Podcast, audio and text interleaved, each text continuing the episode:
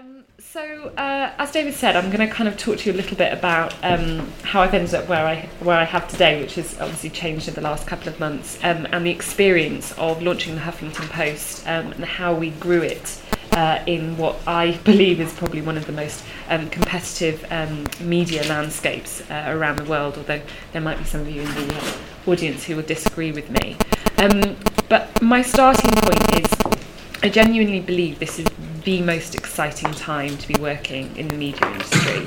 Um, there's a lot of doom and gloom about it, um, and I can see where that comes from. And you know, we hear there was headlines, I think, maybe early this week or last week, Telegraph laying off another 55 journalists, and and those are things that make the headlines. But I think we forget just how many different ways there are to be a journalist today, and how many different brands there are the fact that we could take a brand like Huffington Post, which was pretty unknown in this country, and, and grow it to a UK audience of nearly 9 million in less than three years is testament to just how the landscape has, has shifted in a very short amount of time.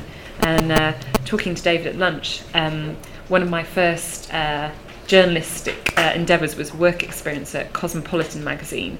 Um, and you know, this isn't that long ago, so I was at university at the time, and there was only one computer in the entire office which was connected to the internet. And in my two weeks there, I was the only person who logged onto it.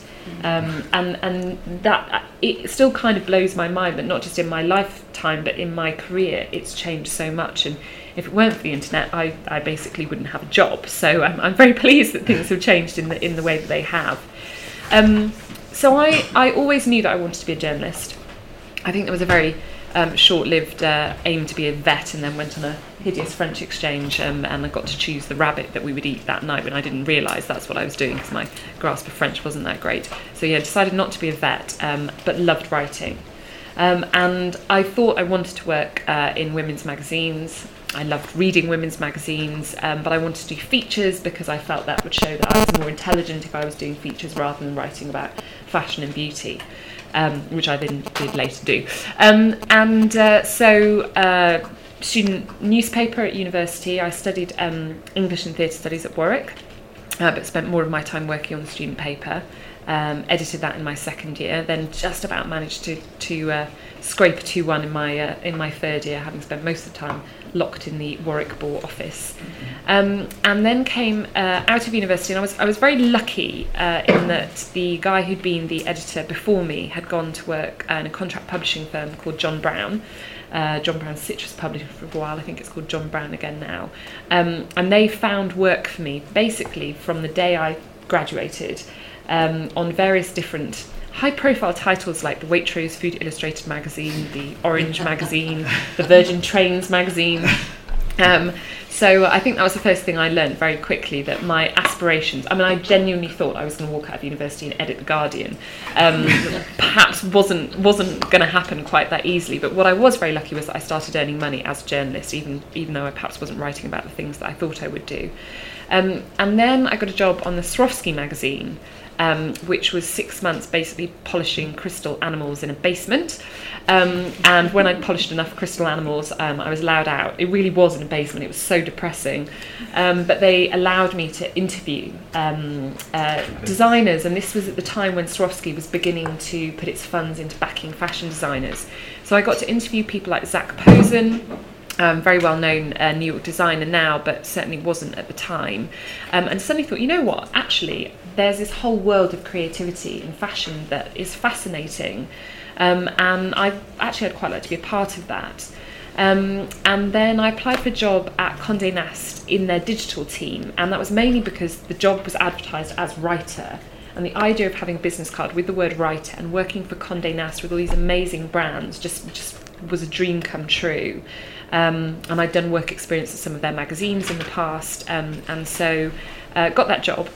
And it was one of those really kind of lucky things because looking back, if someone had said, Would you like to work for a website or would you like to work for a magazine? I clearly would have said, I want to be on the print title.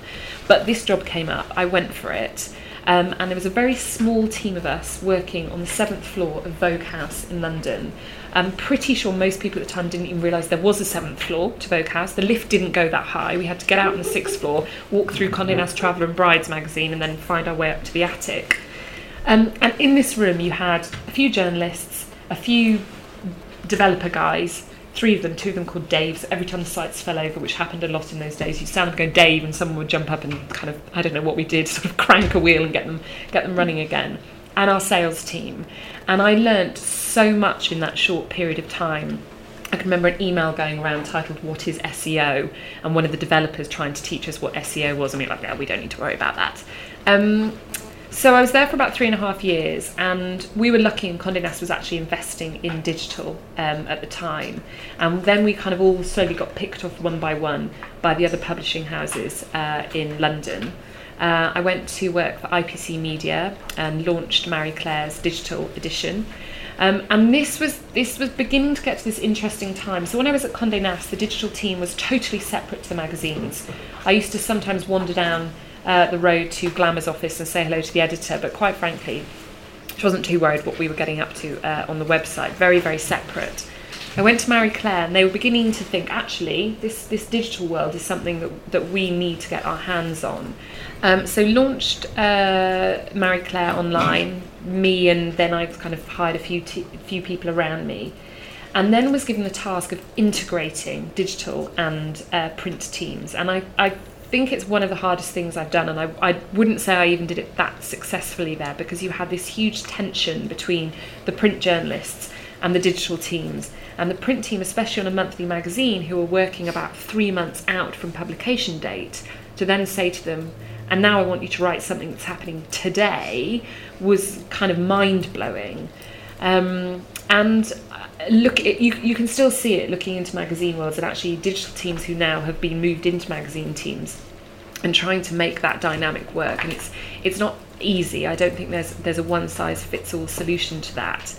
Um, even on the newspapers you're struggling with that and they are used to daily deadline.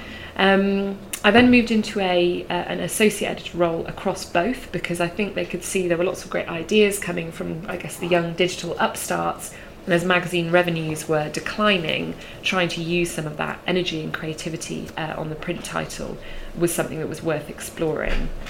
Um, and then, so this doesn't become just an entire session about my CV, I'll start speeding up. Um, AOL approached me about being editor in chief.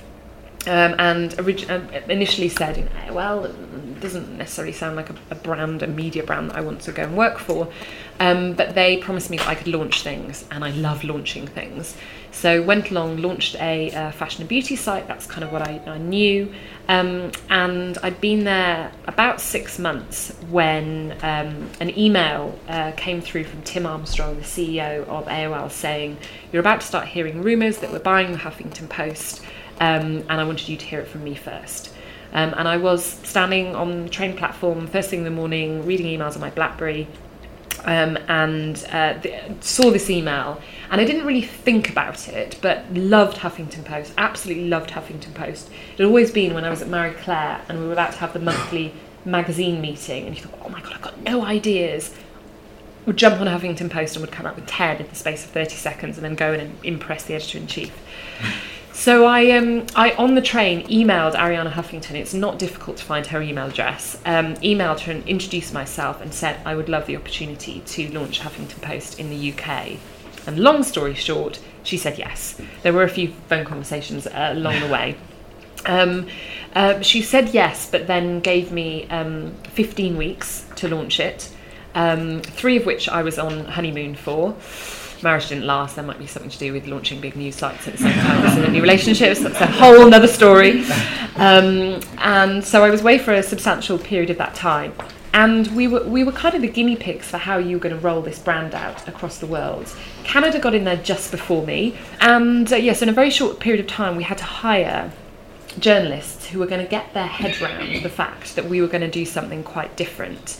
Um, and, and back then, hiring for a brand that, as I said, not that many people had heard was, was very difficult. And there were some really interesting uh, interviews. I was interviewing a, quite a senior news editor from a very well known news brand who actually was working on their digital side. And I said to him in the interview, Talk to me about social media. And he said, Yeah, I think my girlfriend's got a Facebook profile. and then paused and went, That wasn't the answer you were looking for, was it? Mm, no. I don't think that you're probably going to be right for the Huffington Post team. And then there was another who I was uh, interviewing for a blogs editor role and said the same question. And he said, Well, that's absolutely something I would expect my assistant to be doing.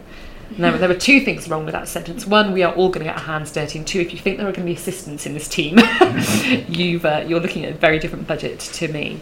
So um, on day one, well, actually, on day two, we had eight members of the team. Day one, we had seven because my news editor didn't start till the day after we launched, which was particularly bad timing.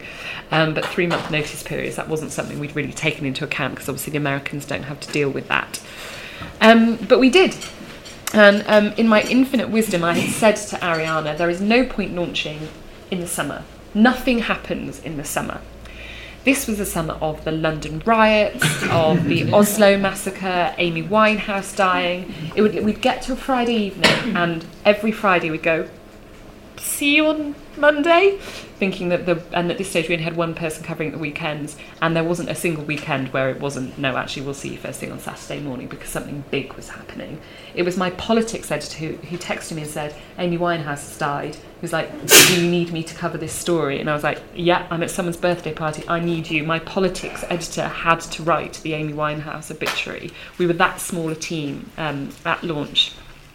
But it meant that everyone did a little bit of everything. And when I kind of think back to that Huffington Post uh, startup period, again, it was this kind of hot house of learning, and everyone had to act as mini marketeers. And you know, that's what kind of ties into um, what we call today's session because I don't think the idea of having an editor or a writer or a sub editor will exist in the same way in the future the Huffington Post team, and I see this more and more, even in the traditional news organisations, are really having to become multimedia journalists. It's a it's a term that's kind of banded about. Um, but when I see the people coming out from university at the moment, and those people I'd be interviewing for the um, entry level positions at Huffington Post, they were happy presenting on camera. They could edit their own video, they could film their own video.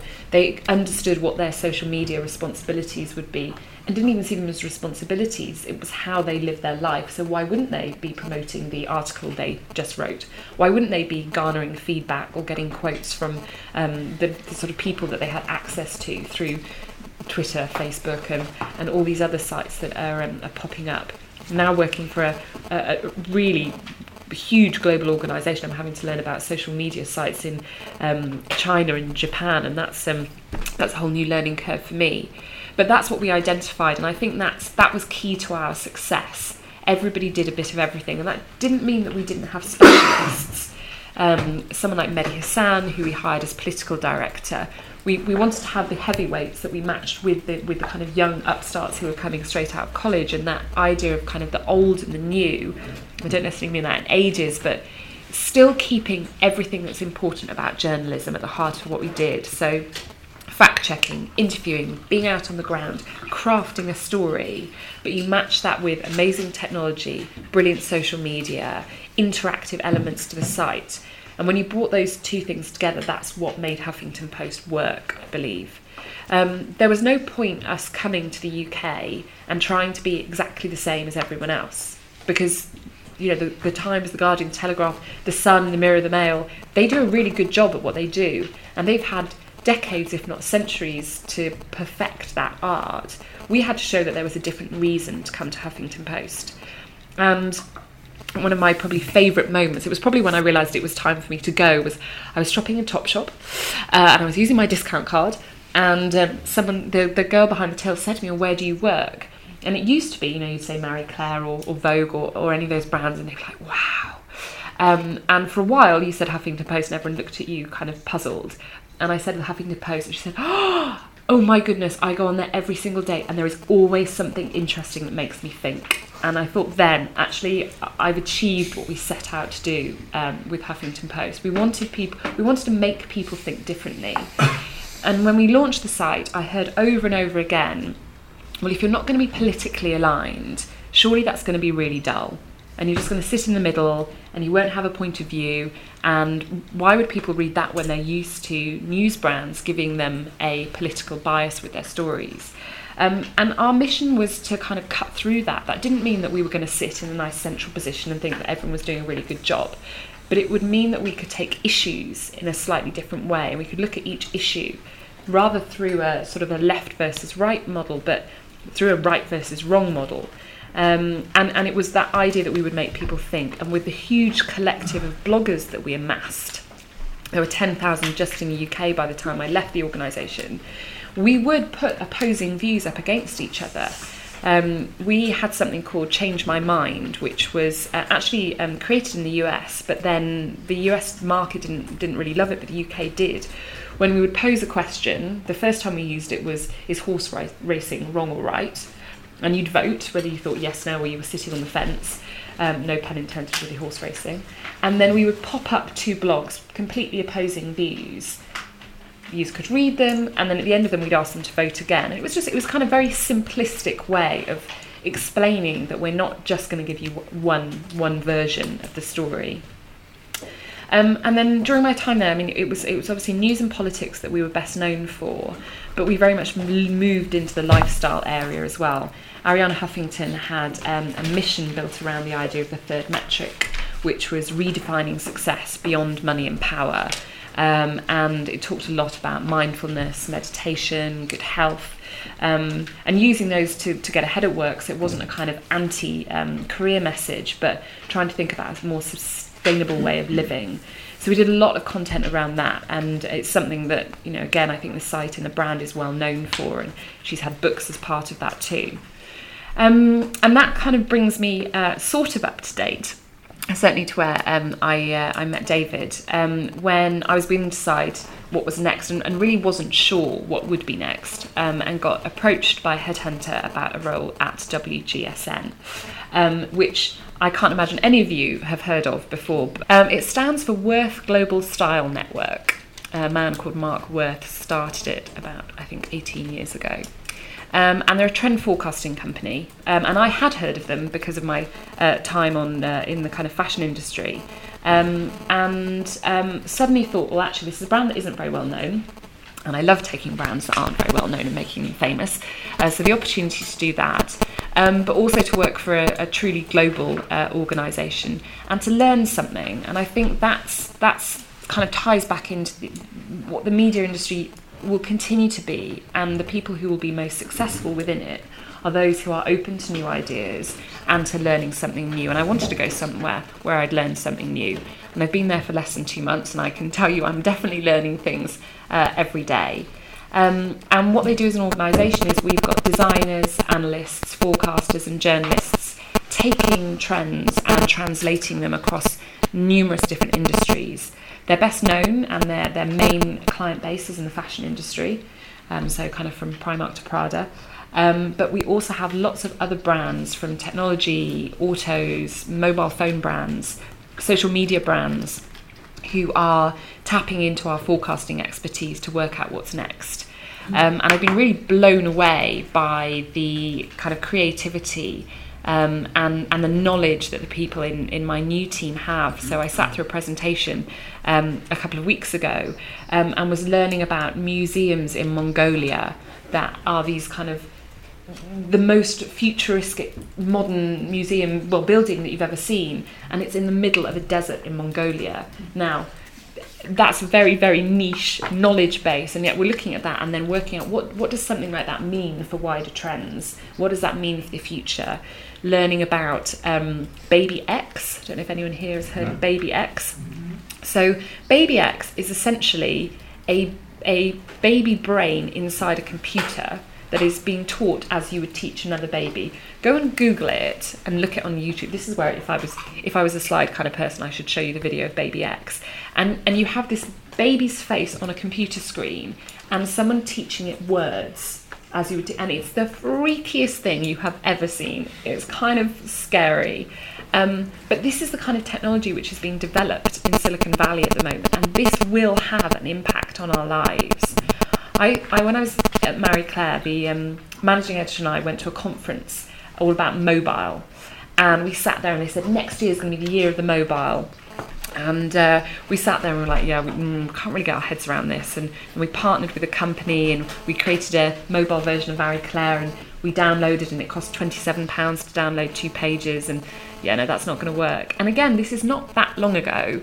So we, we shelved the plans to do Marie Claire Mobile at that time. And now I've got two of them in my bag at the moment that's where our content is being consumed. Again, even in the the three years I was at Huffington Post, the shift from desktop consumption through to mobile consumption was immense. Where we got our traffic from, so as I mentioned before, SEO or search engine optimization was hugely important to getting traffic for us. Facebook, social media sites, hugely important as well. But then there was a whole area called dark social. We were seeing traffic coming through but couldn't actually pinpoint it. Our German team did some investigation. WhatsApp. WhatsApp was sending huge amounts of traffic to the German site. We hadn't uh, we hadn't banked on that. We didn't know why it was coming, but we made sure we got WhatsApp sharing buttons on the articles pretty damn quick. So it's it's that kind of the the way the industry is moving. I, I don't think we can underestimate how important technology is um, as part of that, um, and how that will evolve going forward. So you know the Google glasses, the Apple watches, and I think um, it's it's very easy to sit there and think, well, you know, that's the future, and that's those crazy kids over in uh, San Francisco. Um, but it will, and it is having an impact on the way that people consume media today. And we need to be thinking about that as we craft our content strategies going forwards. Um, coming up to half an hour, I could go on and on and on. Um, I'll just kind of let me sort of summarise, and then hopefully we can we can talk a little bit more openly. But I think, as I said at the beginning, I, I, genuinely think this is the most exciting time to be working in the media industry. But there's good and bad that comes out of that. Um, social media gets a pretty bad rap, um, and and rightly so in, in many instances. And I think you know the the rise of the troll. Um, again, even when I was launching Huffington Post, it wasn't something we even really considered. We knew that people sometimes said really nasty things in comments, but actually the levels to which that got to.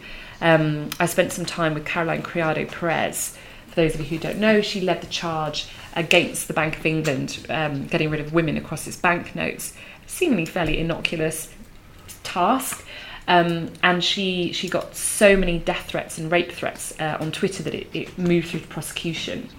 Um, and I think, again, it makes a very easy headline.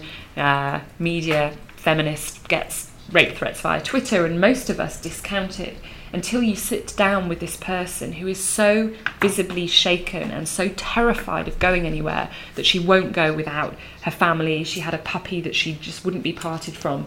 Um, and, and actually, the impact that was having on her, and the fact that she was still prepared to continue to go out there and campaign, I think, is kind of testament to her um, willpower and, and, and seeing what it had kind of reduced her to, I was amazed that she continued to do that.